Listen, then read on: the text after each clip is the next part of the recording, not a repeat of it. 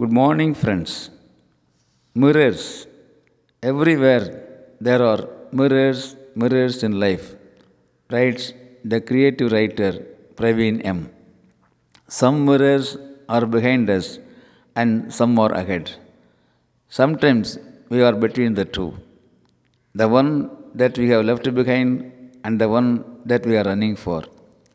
Some mirrors make us happy and some box us down.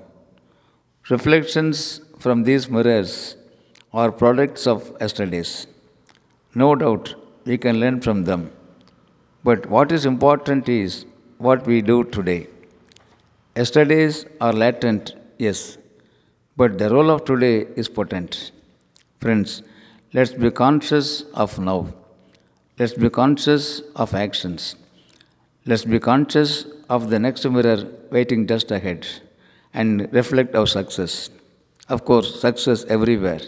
Thank you, Aranga Gopal, Director, Chibi IAS Academy, Coimbatore.